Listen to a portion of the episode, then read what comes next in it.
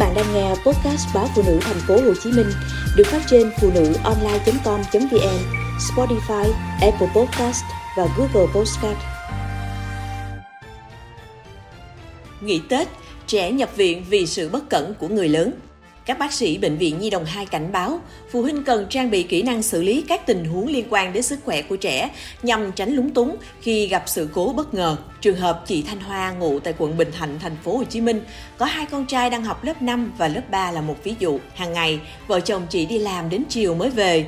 Bé Phương Trang và anh ở nhà tự trong nhau, trẻ con hiếu động. Hai bé xuống sân chung cư đạp xe đạp thì bé Trang bị ngã gãy tay, được bảo vệ và hàng xóm đưa đi cấp cứu. Chị Lan Anh, ngụ quận 7, cho biết con gái 8 tuổi của chị đã phải đi bệnh viện khâu 5 mũi dưới cầm. Cháu biết mẹ cất kẹo bánh, đồ ăn vặt ở tủ bếp treo trên tường. Lúc chị đang mãi làm việc thì nghe tiếng đổ ầm trong bếp.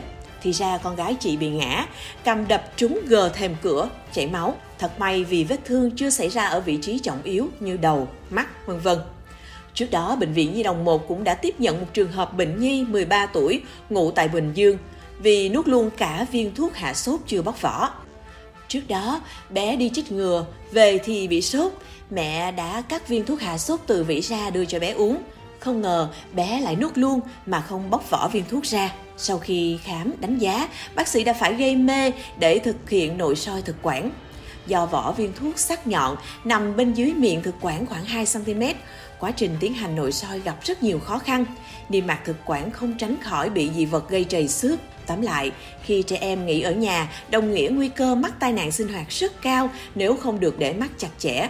Khi tai nạn hoặc các sự cố xảy ra, đa phần phụ huynh quá lúng túng hoặc chưa được trang bị những kỹ năng. Có một số sai lầm mà phụ huynh hay mắc phải, phổ biến nhất là khi con té gãy xương, vì quá hoảng sợ, cha mẹ cứ thế ôm đi bệnh viện trong khi cần phải bình tĩnh xem xét vị trí gãy và nẹp cố định lại để tránh xương bị gãy sọc sịch, đâm chọc làm tổn thương thêm trầm trọng. Tiếp đến, hễ cứ thấy con tiêu chảy hay nôn ói là cha mẹ lại cho uống thuốc cầm nôn, cầm tiêu chảy, coi men tiêu hóa như thần dược, tự ý điều trị tại nhà mà không biết rằng tất cả những loại thuốc kể trên phải theo chỉ định của bác sĩ. Cũng là triệu chứng tiêu chảy và nôn ói nhưng có thể do nhiều nguyên nhân khác nhau. Thuốc chống nôn dùng liều không thích hợp dễ gây rối loạn đường tiêu hóa. Nếu dùng thuốc này cho người bị tắc ruột cơ học có thể chảy máu đường tiêu hóa thì dễ xảy ra tai biến, nhất là đối với trẻ em. Thuốc cầm tiêu chảy cũng vậy.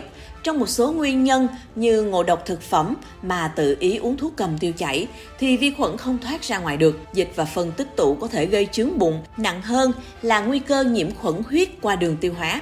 Thêm một sai lầm khá phổ biến ở phụ huynh là trong tình huống trẻ nghi bị dị ứng đã tự ý mua thuốc cho con. Trong khi đó, cha mẹ chỉ được phép cho trẻ uống thuốc dị ứng với điều kiện trẻ có tiền sử với bệnh này và đang được sự theo dõi của bác sĩ từ trước. Cha mẹ cần đặc biệt lưu ý một tình huống tai nạn năm nào cũng được ghi nhận xảy ra ở trẻ, thậm chí ở cả người lớn vào dịp cận Tết, như uống nhầm hóa chất tẩy rửa nhà cửa, chùi bóng lưu đồng.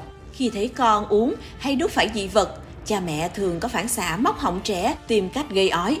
Hành động này không phải lúc nào cũng đúng.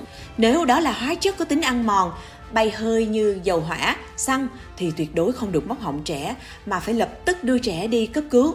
Chỉ bác sĩ mới biết cách xử lý kịp thời trong tình huống này.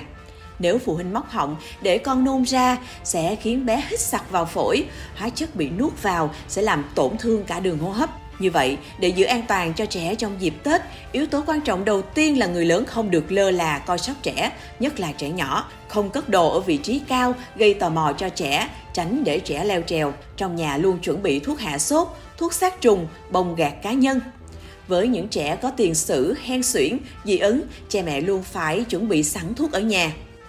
Do hệ tiêu hóa của trẻ còn yếu, nên dịp Tết không nên cho trẻ ăn quá nhiều món trong ngày. Lưu ý duy trì chế độ ăn chừng mực, khoa học, hạn chế đồ dầu mỡ, thức ăn nhanh để tránh các bệnh về đường tiêu hóa.